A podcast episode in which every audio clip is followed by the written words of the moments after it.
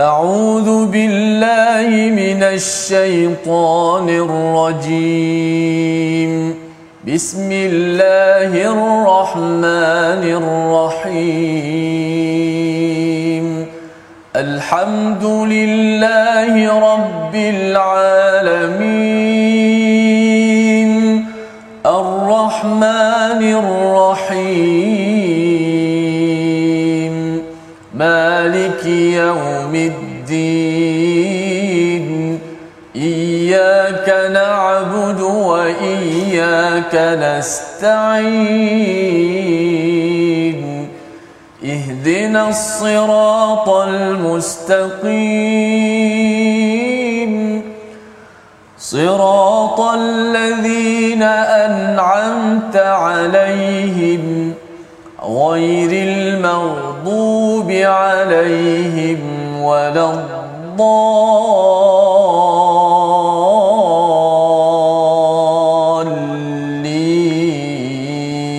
الضالين آمين السلام عليكم ورحمة الله وبركاته الحمد لله والصلاة والسلام على رسول الله وعلى آله وصحبه ومن والاه أما بعد Alhamdulillah kita bertemu dalam My Quran Time baca faham amal. Moga-moga suratul Fatihah yang kita baca sebentar tadi mengawali program kita mendapat limpahan barakah dan doa yang kita pohon. Ihdinas siratal mustaqim. Ya Allah tunjukkanlah kepada kami jalan yang mustaqim jalan yang lurus. Mudah-mudahan kita terus istiqamah di atas jalan kebenaran ini. Alhamdulillah seperti biasa kita baca sedikit doa.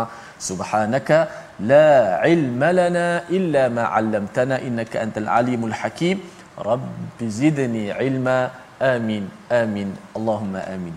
Baik, seperti biasa insya-Allah pada pagi ini, pada kali ini uh, kita akan menelusuri sedikit akhir daripada surah Sad dan akan masuk satu surah yang baru bersama dengan Al-Fadil Profesor Madya Dr. Ahmad Sanusi. Apa khabar doktor? Alhamdulillah sihat. Ustaz Tirmizi sihat eh? Alhamdulillah. Nampak ceria hari ini Ustaz Tirmizi. Masya-Allah alhamdulillah dapat rehat cukup. Ah, Masya-Allah. Baik, bismillahirrahmanirrahim. Alhamdulillahirabbil alamin wassalatu wassalamu ala asyrafil anbiya'i wal mursalin sayyidina Muhammadin wa ala alihi wa ashabihi ajma'in. Amma ba'd.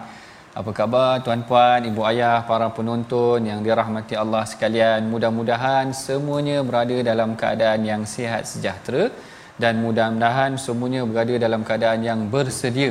Ha, hari ini kita bersedia dengan pelbagai perkara kita bersedia untuk membaca al-Quran, bertadabbur al-Quran, kita bersedia juga uh, untuk menghadapi bulan-bulan yang akan datang mempersiapkan diri kita dengan segala uh, kelengkapan yang sepel, uh, sepatutnya diperlukan. Uh, dan insya-Allah hari ini kita telah pun memasuki kepada halaman yang ke-458 yang mana seperti disebutkan oleh Ustaz Tirmizi tadi dia ada sedikit lagi mengenai tentang surah Sad dan kemudian kita akan masuk kepada surah yang baru alhamdulillah iaitu surah Az-Zumar. Eh, surah Az-Zumar yang mana perbincangan perincian mengenai tentang perkara ini kita akan perincikan selepas daripada ini ha, tapi sebelum tu tuan-puan mari sama-sama kita saksikan sinopsis apakah pengajian kita pada hari ini bersekitar tentang apa yang pertama kita akan ambil penghujung daripada surah Sad iaitu daripada ayat ayat 84 hingga 85 menceritakan sambungan sedikit kisah tentang Nabi Adam dan Iblis. Manakala ayat 86 hingga 88 iaitu mengenai tentang sikap dai, dakwah dan mukjizat al-Quran. Ha ini istimewa penutup surah As-Sad. Kemudian kita akan masuk kepada surah Az-Zumar, surah Az-Zumar yang mana ayat 1 sehingga ayat 4 menceritakan tentang sumber al-Quran dan perintah memurnikan ibadah hanya untuk Allah manakala ayat yang kelima antara bukti tauhid yang dipersembahkan dalam al-Quran yang menunjukkan kesempurnaan kuasa dan kekuasaan Allah Taala. Ha, itulah dia.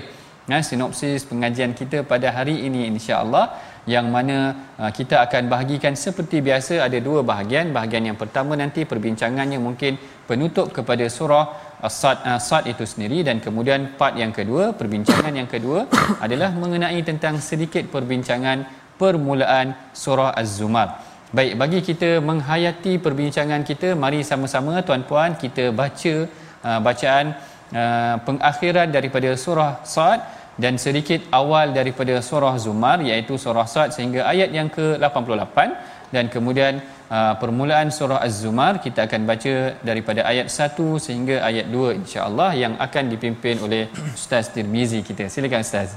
Baik alhamdulillah terima kasih Fadil Ustaz uh, Dr. Ahmad Sanusi. Baiklah sahabat-sahabat, kita nak meneruskan lagi uh, pengajian kita My Quran Time baca faham amal. Penonton-penonton boleh terus uh, sila bantu kita untuk sama-sama kita sebarkan majlis ilmu kita. Tekan butang share dekat bawah, boleh share dalam grup-grup WhatsApp yang ada.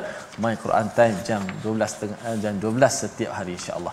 Baik, kita akan baca uh, akhir surah uh, Sad sedikit ada 5 ayat, ayat pendek-pendek. Kemudian kita masuk dua ayat daripada surah Az-Zumar dan kita tahu hari ini kita akan baca melangkau akhir akhir surah Sad dan masuk basmalah dan awal surah Zumar. Ada tiga kaedah uh, apa nama ni kita menyambung antara dua surah dan dengan basmalah. Yang pertama dipanggil qat'ul jami' wakaf semua. Maksud dia ayat terakhir surah Sad wala ta'lamunna naba'na naba'ahu ba'da hin wala ta'lamunna naba'ahu ba'da hin wakaf kemudian bismillahirrahmanirrahim. Wakaf. Kemudian terus pada ayat pertama surah az-zumar. Tanzilul kitabi minallah. Itu kaedah pertama itu biasa kita baca. Tapi jangan lupa basmalah ya. Akhir surah wakaf. Basmalah wakaf. Kemudian ayat pertama surah az-zumar. Itu kaedah pertama. Disebut sebagai al-qat'ul jami' Yang kedua, wakaf di akhir surah Sad kemudian menyambung basmalah dengan awal surah Az-Zumar. Seperti kita wakaf kemudian uh, kita sambung basmalah bismillahirrahmanirrahim tanzilul kitab contoh. Itu keadaan kedua. Keadaan ketiga waslul jami' sambung semua. Akhir surah uh, Sad sambung dengan basmalah sambung dengan awal surah Az-Zumar. Ini memerlukan nafas sedikitlah ha, kalau kita rasa tak mampu jangan tebing lah. Orang Terengganu kata jangan cari pasal kan tiba-tiba ha, kita nak sambung-sambung daripada akhir surah sa awal basmalah nafas tak cukup berhenti pada basmalah. Ha, itu menjadi satu tegahan dan larangan. Yang keempat larangan. Apa larangan dia? Dia menyambung akhir surah dengan basmalah kemudian berhenti pada basmalah tu. Kemudian disambung awal surah. Ini uh, kaedah yang ditegah tak boleh. Uh, kerana memberi keraguan. Bismillah ni duduk pada mana? Sedangkan basmalah ni awal surah. Tapi bila kita wakaf sekali dengan akhir surah seolah-olah jadi basmalah ni akhir surah sok pula. Ha, apatah lagi bila kita wakaf ada pula orang kacau kita anak kita kacau ke? Ada orang beri salam kita berhenti dengan basmalah pelik. Basmalah ni untuk mula. Tiba-tiba bismillah sudaqallah pula. Ha, kan tak kena. Ha, maka tiga kaedah tadi saja dan kita guna kaedah yang pertamalah wakaf semua ha, akhir surah basmalah dan awal surah senang insyaallah bismillah jom sama-sama kita baca auzubillahi minasyaitonirrajim قال فالحق والحق أقول قال فالحق والحق أقول لأملأن جهنم منك ومن من تبعك منهم أجمعين. قل ما أسألكم عليه من أجر المتكلفين إن هو إلا ذكر للعالمين ولتعلمن نبأه بعد حين. بسم الله الرحمن الرحيم. تنزيل الكتاب من الله العزيز الحكيم. إنا أنزلنا إليك الكتاب بالحق فاعبد الله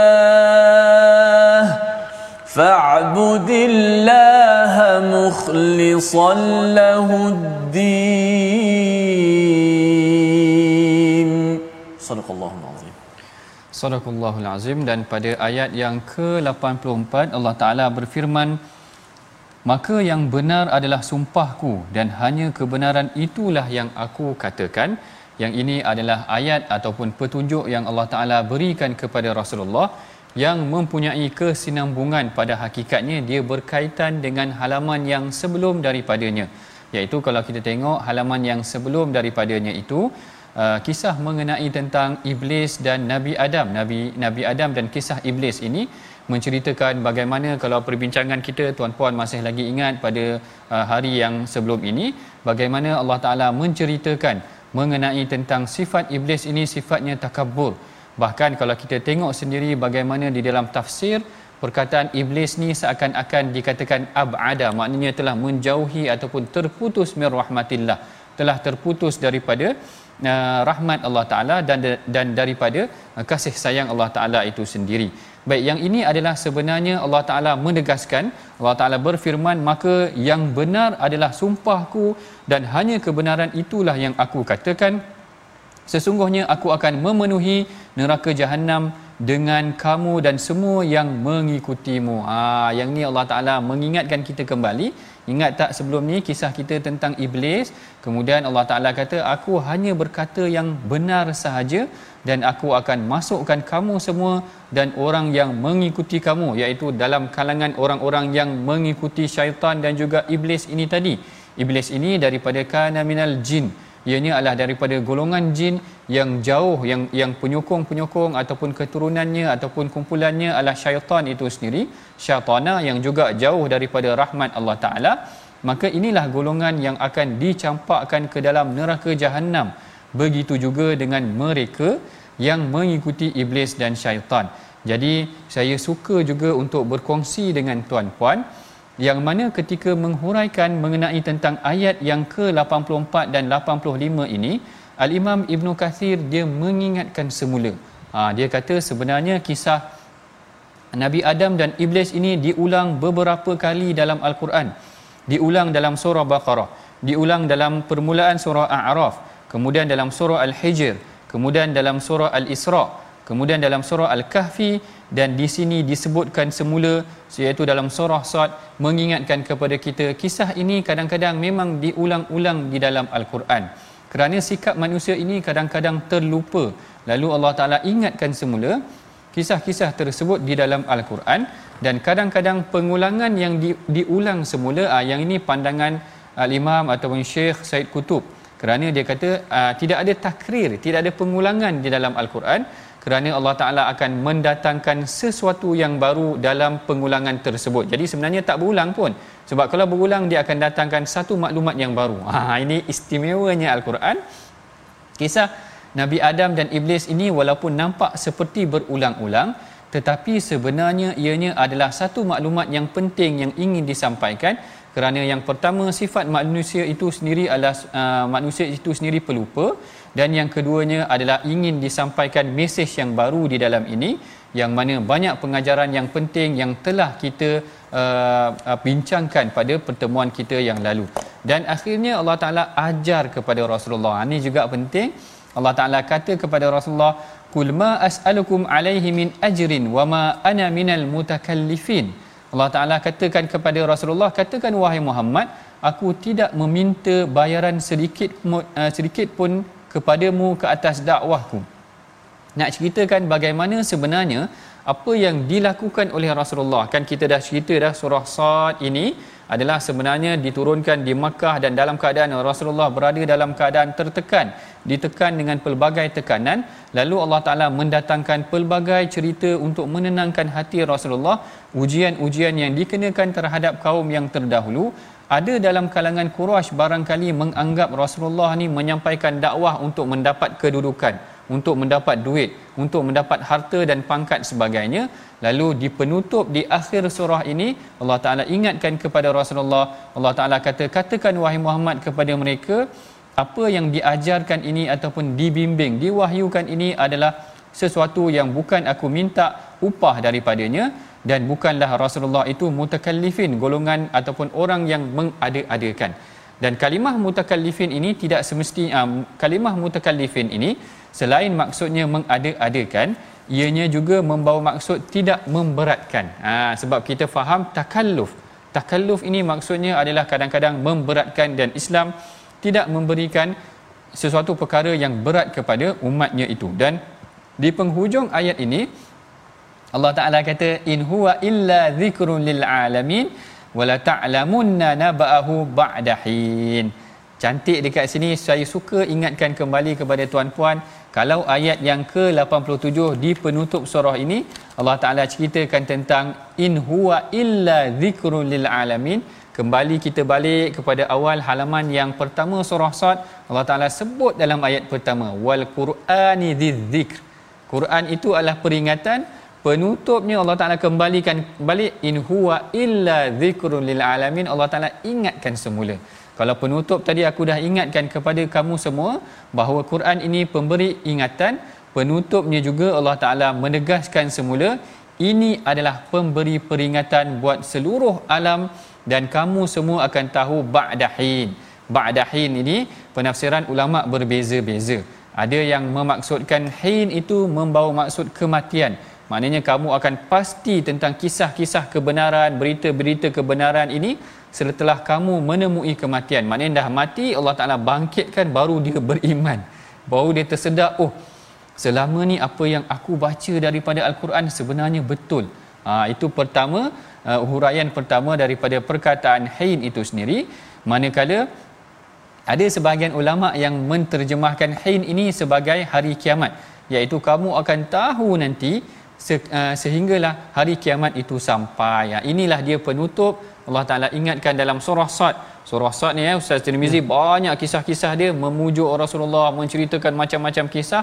Dan penghujungnya dan mengingatkan kepada kita tentang hari kebangkitan.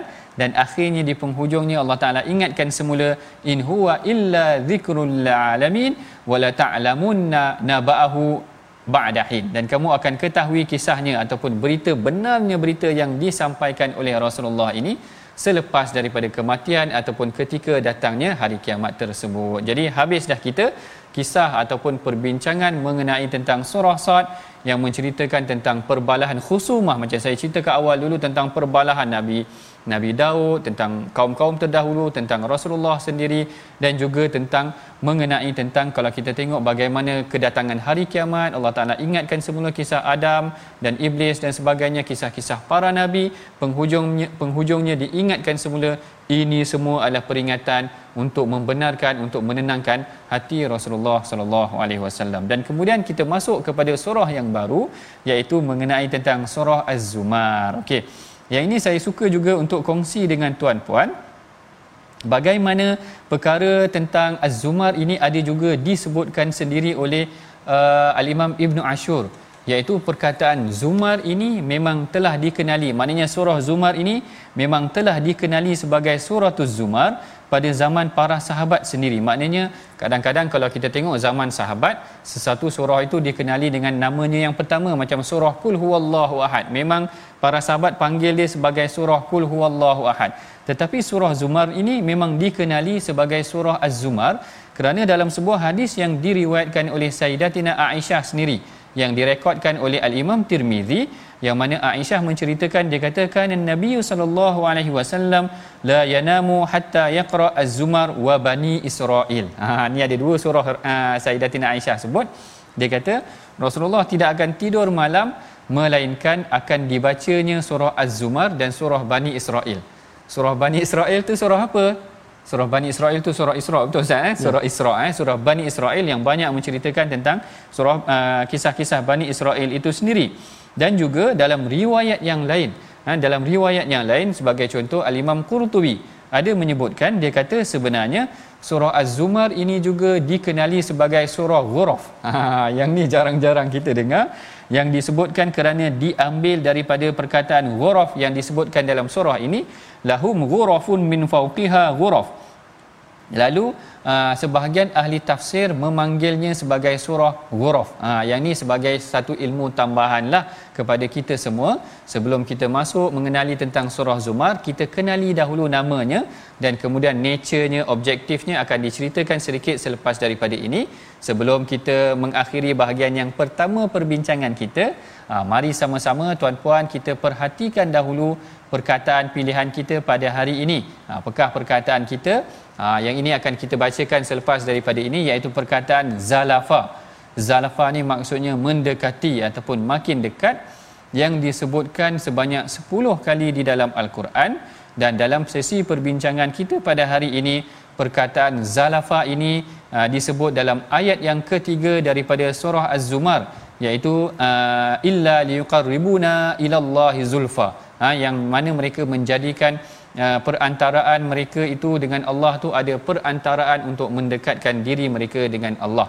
Ha, itulah dia uh, perkataan kita, perkataan pilihan kita pada hari ini. Dalam sesi perbincangan kita yang pertama kita ceritakan kepada tuan-puan mengenai tentang penghujung surah Sad, menegaskan tentang kisah Nabi Adam dan Iblis, kemudian tentang peringatan yang diingatkan oleh Allah Taala dalam surah Sad manakala permulaan surah Az-Zumar. Kita ceritakan dahulu mengenai tentang nama-nama surah Az-Zumar selain daripada Rasulullah sallallahu alaihi wasallam sendiri suka membacakan surah Az-Zumar ini pada setiap malam seperti mana yang pernah diceritakan oleh Sayyidatina Aisyah. Baik kita akan berehat dahulu seketika. Kita akan jumpa lagi selepas daripada ini. Jangan ke mana-mana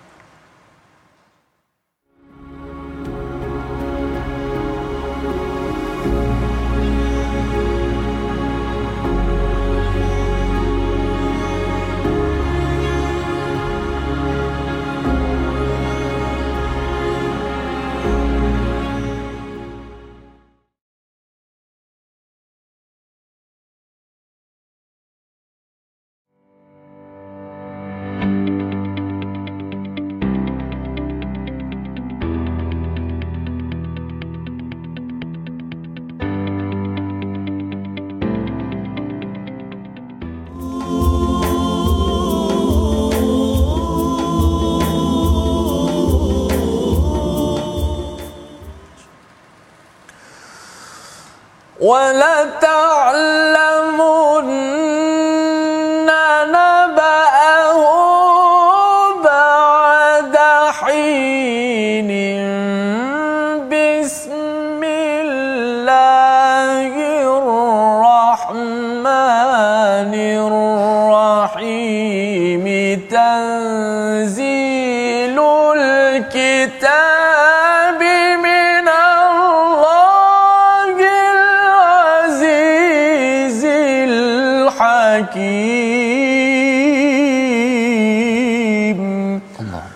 Sadaqallahul Azim uh, Itulah antara uh, keadaan yang ketiga iaitu uh, waslul jami' iaitu kita sambung semua. Tadi kita dah buat uh, kita wakaf semua. Ini keadaan yang ketiga iaitu kita sambung semua akhir surah dengan basmalah dengan ayat pertama surah yang baru surah kita surah Az-Zumar lah. Itu juga keadaan Ha, bukanlah kata mesti kena buat ke ustaz. Tak, tidak dipaksa. Harus kalau nak buat. Ha, itu contoh. Ha, sebagaimana saya kata tadi. Tapi kalau kita uh, tak bersedia, tidak perlu pun. Kita boleh wakaf akhir surah. Basmalah wakaf awal surah. Ataupun keadaan kedua, wakaf uh, di akhir surah. Kemudian basmalah awal surah tu disambung pun boleh. Dan yang ketiga, sebagaimana saya contohkan tadi. Sambung semua. Yang tak bolehnya apa? Yang tak bolehnya kita wakaf akhir surah dengan basmalah. Contoh, ni contoh yang salah. Wala ta'lamunna naba'ahu ba'da hinin bismillahirrahmanirrahim. Ha, selamba je wakaf lepas tu. Lepas tu, tanzilul kitabi minallah. Ini wajah yang dilarang. Al-wajhul mamnu' dilarang. Kenapa?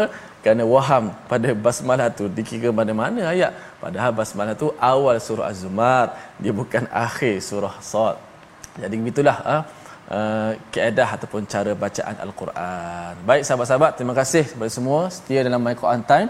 Baca faham amal. Mudah-mudahan kita terus diberi keceriaan dan kesihatan uh, oleh Allah Subhanahu Wa Taala. Baik sahabat-sahabat, kita nak ambil tajwid sikit pada hari ini. Sebelum kita meneruskan lagi surah Az-Zumar, ayat-ayat keempat yakhluqu ma yasha subhanah huwal ghani huwal huwallahul wahidul qahar jelaskan kedua-dua huruf ha. ha dalam ayat ini. Kat mana ada huruf ha? Ada dua huruf ha, ha bukan dua tiga eh. Ha, cuma nak fokuskan huruf ha yang berdekatan tu. Yakhluqu ma yasha'u subhanahu huwa. Ha itu yang dekat. Kerana bila dekat kita nak ulang dua kali pada makhraj yang sama ha, itu memiliki kesukaran sedikit sama telah ha, sama telah pula. Apatah lagi huruf ha itu memang huruf yang jauh. Huruf yang paling jauh daripada mulut. Maka kesukaran tu tetap uh, dirasai. Tapi dah biasa latihan menjadi mudah. Subhanahu huwallah. Ha, kena jelas. Kalau tak jelas dia akan bunyi macam ni sahabat-sahabat. Subhanahu wallah tak timbul dua-dua ha. Sedangkan dua-dua ha tu kena timbul. Subhanahu hujung perkataan subhanah. Huwallah ha, ha yang kedua awal perkataan huwa. Subhanahu huwallah. Ha, biar jelas begitu. Jangan kita baca subhanahu wallah bunyi uu, tak bunyi dua-dua ha tu tekan. Kaedah harap kaedah orang harap cara baca di sini ialah dia akan slow intonasi pertama ha dan dia akan kuatkan intonasi ha yang kedua supaya nampak apa? Ha ni dua-dua timbul subhanahu huwallah. Baru nampak jelas. Kalau kita samakan dia punya intonasi yang sama dia akan bunyi tak jelas. Kalau tak kena gaya bukan salah. Ha, tapi tak jelas. Macam kita kata wujuhuhum. Oh susahnya. Lemah bunyi kan lemah bunyi. Tapi kita tak boleh lemahkan huruf tu. Kita kena jelaskan walaupun sifatnya lemah. Wallahu alam. Doktor sila. Wallahu alam. Terima kasih ustaz Tirmizi. Penting hmm. eh sebutan ya. yang jelas hmm. yang penting uh, supaya tidak lari daripada maksudnya maknanya yang kita baca ayat-ayat al-Quran tersebut.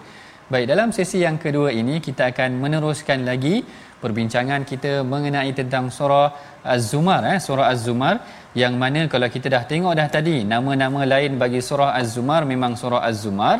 Kemudian ada juga yang memanggilnya sebagai uh, sebagai contoh seperti mana yang disebutkan oleh Al-Imam Qurtubi sebagai surah Ghuraf eh? Sebagai surah Ghuraf yang mana surah Az-Zumar ini adalah surah yang menceritakan uh, tentang perihal-perihal membesarkan Allah Taala ketauhidan. Itu yang kadang-kadang kita perhatikan antara surah-surah yang Rasulullah suka baca ini sebelum tidur. Dia melibatkan mengingatkan manusia tentang hakikat ubudiyah mereka. Maknanya hakikat pengabdian mereka kepada Allah Taala. Diingatkan setiap malam kalau kita tengok surah Al-Mulk sebenarnya surah Al-Mulk itu sendiri mengingatkan kejadian manusia bila kenapa mereka dijadikan dia, dia hidup di atas muka bumi sehinggalah dibangkitkan pada hari kiamat menceritakan tentang perjalanan manusia Nah, begitu juga barangkali isi kandung motif apa objektif daripada surah Az-Zumar ini mengingatkan manusia tentang ah, hakikat ataupun asal usul kejadian mereka dan juga membesarkan diri ah, membesarkan Allah dalam jiwa mereka. Baik, ayat yang pertama. Ha, ayat yang pertama Allah Taala berfirman Tanzilul kitabi minallahil azizil hakim. Baik. Yang ini ayat yang pertama, ayat yang kedua kita akan sambung perbincangannya nanti kerana kita perlu bacakan dahulu ayat yang ketiga sehingga ayat yang kelima yang akan kita tengok ada isi kandungnya berkaitan dengan dengan objektif yang telah kita sebutkan tadi iaitu membesarkan Allah Taala dan juga menjauhkan Allah itu daripada sifat-sifat yang syirik ataupun kufur kepada Allah. Bagi kita menghayati ataupun menelusuri satu persatu ayat yang akan dibacakan ini mari sama-sama tuan-puan ah, kita ah, perhatikan dan baca sama-sama bersama dengan Ustaz Tirmizi kita ayat 3 hingga ayat yang kelima. Silakan Ustaz. Alhamdulillah kita nak baca bahagian kedua surah Az-Zumar surah yang ke-39 ini yang ada 75 ayat. Surah baru pula kita mengembara pada surah yang baru surah Az-Zumar. Eh, masya-Allah yang memberkatakan tentang tauhid sebagaimana yang Dr. sebut tadi. Mungkin uh, mungkin sahabat-sahabat tengok muka surat pertama tak ada pun perkataan Az-Zumar. Biasa surah Sad ayat ayat satu dah ada dah Sad surah Sad perkataan Az-Zumar tak jumpa lagi. Ya insya-Allah nanti jumpa. Syarat dia kena, kena baca habis. sampai habis. Betul. kena belajar sampai habis insya-Allah. Akan jumpalah perkataan Az-Zumar insya-Allah. Jom kita baca uh, balance atau baki ayat daripada surah Az-Zumar muka surah ini ayat 3 hingga ayat yang kelima surah Az-Zumar ke surah 458 أعوذ بالله من الشيطان الرجيم بسم الله الرحمن الرحيم ألا لله الدين الخالص والذين اتخذوا من دونه أولياء ما نعبدهم إلا إلا ليقربونا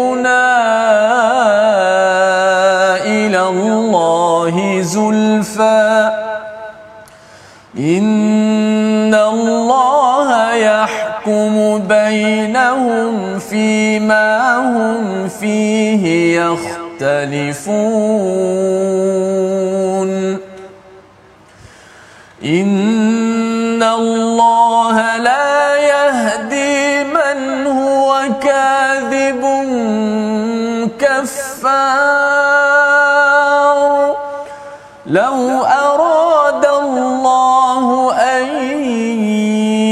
يتخذ ولدا لاصطفى مما يخلق ما يشاء.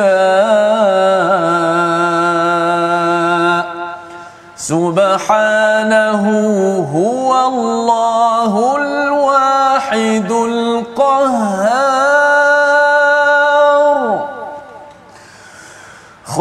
خلق السماوات والأرض بالحق. يكور الليل على النهار ويكور النهار على الليل. يكور الليل على النهار ويكور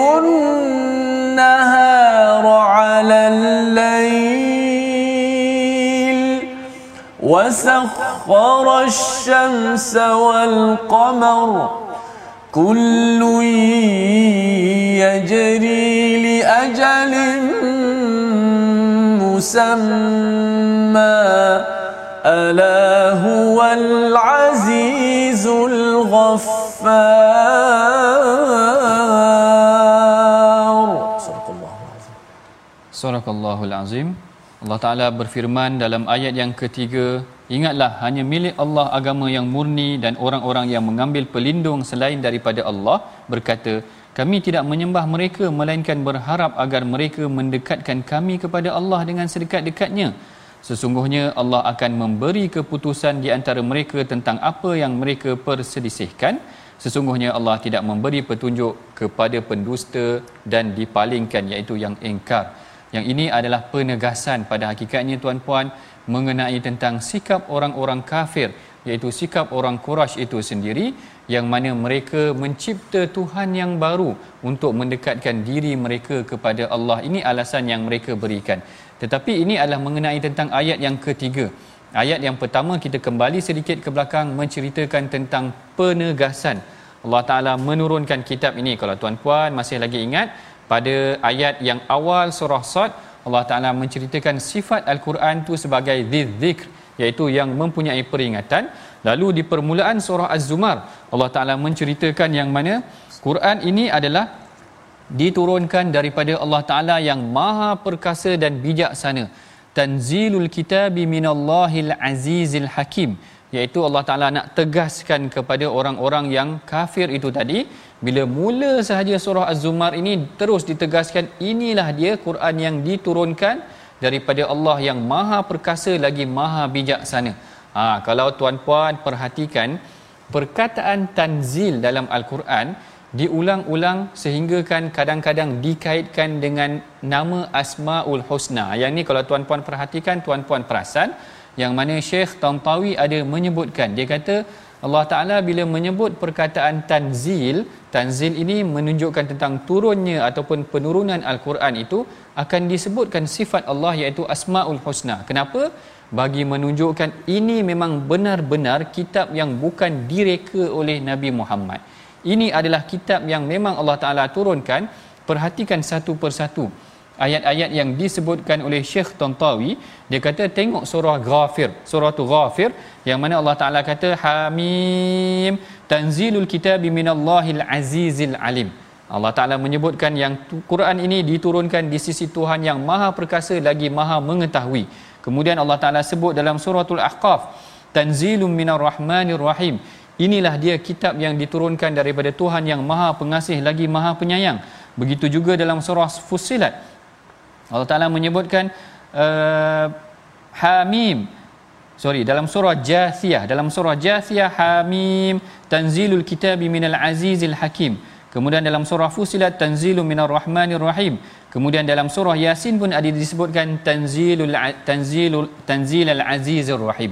Jadi dikatakan oleh al-Imam Syekh Tantawi dia kata perkataan tanzil ini bila Allah Taala nak kata turunnya al-Quran ini Allah Taala akan kaitkan dengan sifatnya yang maha agung bagi menempelak dawan orang-orang Quraisy ataupun orang-orang kafir yang merasakan sebenarnya al-Quran ini hanyalah ciptaan Muhammad tetapi Allah Taala akan kaitkan dengan dirinya bahawa inilah dia kitab yang diturunkan daripada Allah yang maha perkasa yang maha bijaksana dalam surah lain disebutkan yang maha pengasih lagi maha penyayang dalam kitab dalam surah yang lain disebutkan tentang yang maha mengetahui dan sebagainya kerana nak menjauhkan persepsi Quraisy itu kerana mereka telah melemparkan persepsi kepada Rasulullah bahawa al-Quran itu adalah sesuatu yang dijadikan oleh Muhammad ataupun yang dicipta oleh Muhammad itu sendiri. Baik ini adalah permulaan dia. Permulaan dia sebenarnya penegasan. Surah Az-Zumar ini dia menegaskan kepada kita ayat yang pertama menunjukkan Al-Quran ini bukan dicipta oleh orang lain. Ya, ianya adalah wahyu yang diturunkan oleh Allah Ta'ala sendiri. Kemudian Allah Ta'ala meneruskan lagi dalam ayat yang kedua. Inna anzalna ilaikal kitaba bil haqqi fa'budillaha mukhlisan lahuddin. Iaitu Allah Ta'ala menyebutkan tentang Allah lah yang menurunkan kepadamu Al-Quran dengan membawa kebenaran bil haqqi fa'budillah maka sembahlah Allah dengan tulus ikhlas mukhlishan lahuddin iaitu ikhlas beragama. Kalau kita tengok permulaan surah zumar ini dia dia berada kaitannya dengan penutup bagi surah ya, as-sad. Surah sad itu sendiri. Kerana surah sad Allah Taala ceritakan tentang iblis ini tidak boleh mengganggu uh, manusia. Kalau halaman sebelah, kalau tuan-puan masih lagi boleh ada dalam ada ada mushaf dengan tuan-puan, tuan-puan boleh tengok pada halaman yang ke-47 ayat terakhir Allah Taala kata illa ibadaka minhumul mukhlasin iaitu iblis dan syaitan tidak boleh mengganggu orang-orang yang ikhlas. Lalu dalam permulaan surah Az-Zumar Allah Taala ingatkan lagi tentang hamba yang ikhlas. Allah Taala kata fa'budillaha mukhlishan lahuddin iaitu maka sembahlah Allah dengan mengikhlaskan diri kepadanya.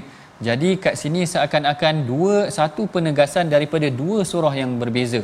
Penghujung surah Sad menceritakan tentang iblis tidak boleh mengganggu orang yang ikhlas. Pada awal surah Az-Zumar menceritakan tentang Allah Taala mendidik kita agar mengikhlaskan diri dalam beribadah kepada Allah Taala. Yang ini sebenarnya penting tuan-puan dalam kita mengabdikan diri kita kepada Allah ikhlas akan banyak membuka jalan yang kita tidak sangka. Ha, sifat ikhlas ini kadang-kadang memberikan kita satu motivasi ataupun kadang-kadang satu kekuatan.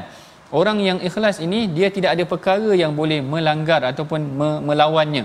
Kalau kita tengok para sahabat, keikhlasan mereka pergi berjuang bukan kerana harta dan pangkat, mereka menyebabkan diri mereka itu berjaya di sisi Allah Taala kerana memang mereka menunaikan sesuatu hanyalah untuk Allah semata-mata. Jadi kat sini Allah Taala tegaskan sekali lagi fa'budillaha mukhlasan lahuddini ala lillahid dinil khalis. Ha, Allah Taala kata ketahuilah sesungguhnya milik Allah lah agama yang khalis yang bersih yang suci ini yang ikhlas ni yang suci khalis pun suci yang bersih itu tadi kemudian Allah Taala ingatkan sifat orang kafir iaitu sifat-sifat orang musyrik Allah Taala berfirman wallazina takhadhu min dunihi awliya ama na'buduhum illa liyuqarribuna ila Allahi zulfa yang ini pengajarannya penting sebenarnya tuan-puan ambil pengajaran daripada apa yang dilakukan oleh kaum Quraisy terdahulu mereka memberi alasan mereka memberi alasan dia kata kami buat berhala ini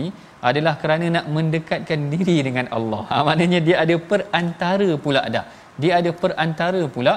Dia kata ma na'buduhum illa liqarribuna ila Allahi zulfa.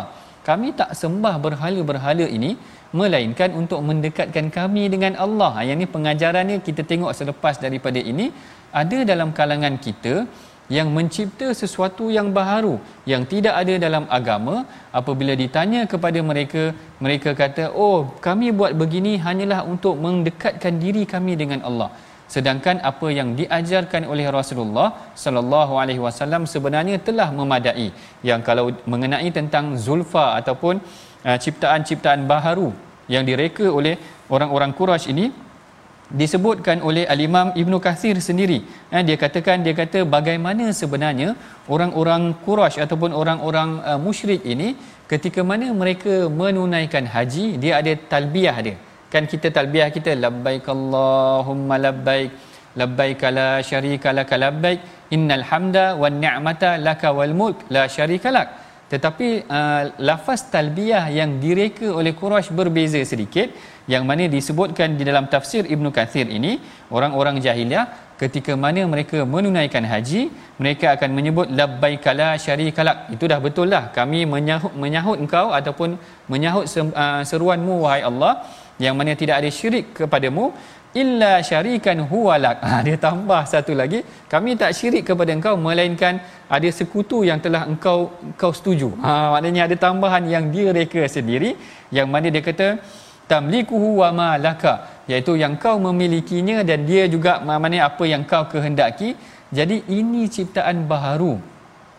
Lafaz talbiyah yang direka oleh orang-orang kafir iaitu orang musyrik itu tadi seakan-akannya nampak macam baik. Ha nampak macam baik tetapi dia ada elemen yang menyengutukan Allah. Ha elemen yang menyengutukan Allah sebab dia kata labbaika la syarikalak illa syarikan huwalak. Ha dia kata kami menyambut seruan kau tidak ada syirik kepada engkau, tidak ada sekutu bagi engkau melainkan sekutu yang engkau setujui itu tadi. Jadi kat sini pengajaran kita tengok sikit tadabbur dekat dalam diri kita.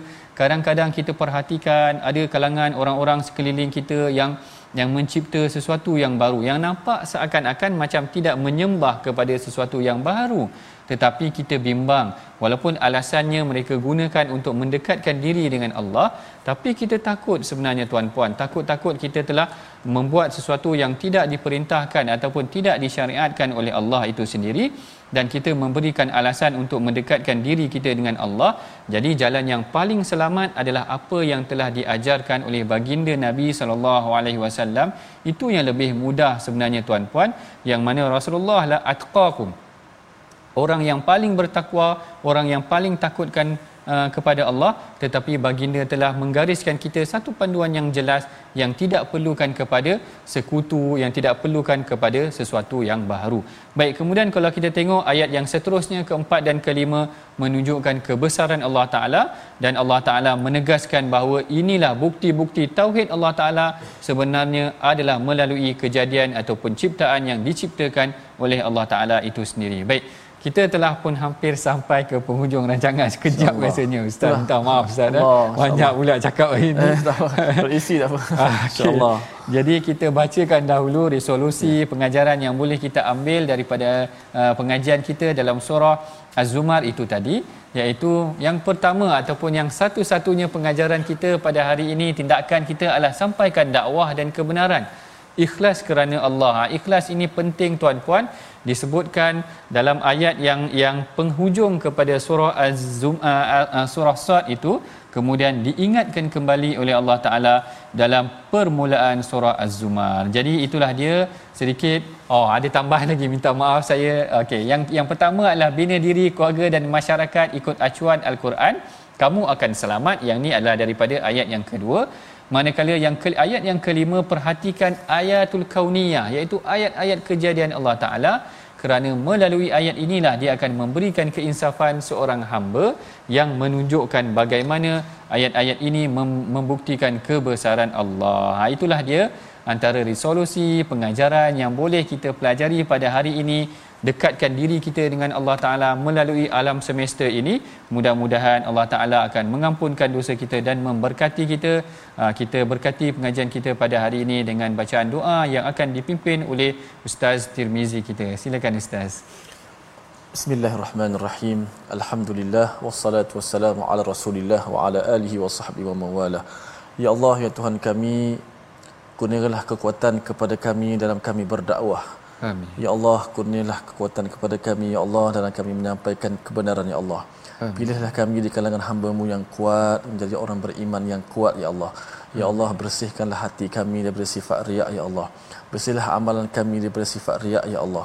Ya Allah bersihkanlah hati kami daripada sifat munafik ya Allah. Amin. Jadikanlah Al-Quran yang kami baca benar-benar meresap masuk dalam hati kami ya Allah. Amin. Hubungkanlah kami dengan Al-Quran sentiasa ya Allah. Amin, Amin. ya rabbal alamin. Amin. Alhamdulillah. Itulah sebanyak doa yang kita panjatkan.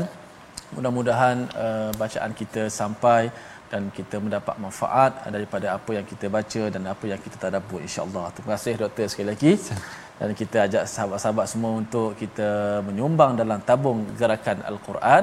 Moga-moga memberi manfaat kepada umat insya-Allah dan jangan lupa saksikan ulangan pada malam ini My Quran Time dan juga pada esok hari dan sentiasalah uh, hidup kita ini sinari dengan Al-Quran Karim. Terima kasih kepada semua. Jumpa lagi My Quran Time baca faham amal